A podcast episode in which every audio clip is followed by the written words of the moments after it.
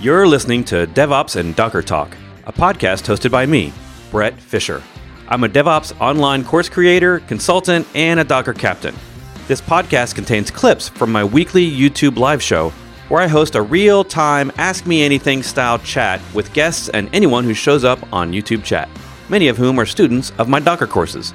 You can find out more information, including show notes for this episode at bretfisher.com slash podcast. That's B-R-E-T-F-I-S-H-E-R dot com slash podcast. Thanks for listening. In this episode, I list the steps to copy or sync files between a Docker volume in a container and the host. Steven says, I use Docker volumes with a container.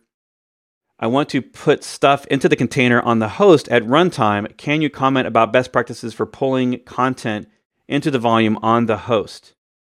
So, yes, if I needed to do that sort of thing where every time I start a container, I need to manage stuff outside the volume and inside the volume, essentially, two things you need to do there is you need to bind mount the host stuff as well as mount your volume, right? So you have those two locations that your container can see.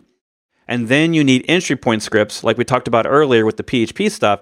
You need an entry point script there that does all the proper logic for what you need to do, right? If you need to copy stuff in, but only if it's not there to begin with, you know, maybe you're using tools like rsync or just simple copy commands. You're using various Linux tools or Windows tools to copy those files and to do what you need to do with your data on startup, then that's all got to be in an entry point script. Uh, there's not really any Docker automated way to handle that advanced logic.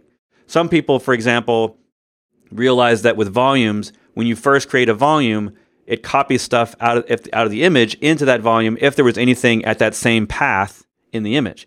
Well, that's a neat trick, but it doesn't really usually solve the whole problem for everyone because they realize later if they need to update those files from the image into the volume, Docker doesn't do that for you. It's only going to do that on volume creation as a convenience, doesn't completely solve the problem.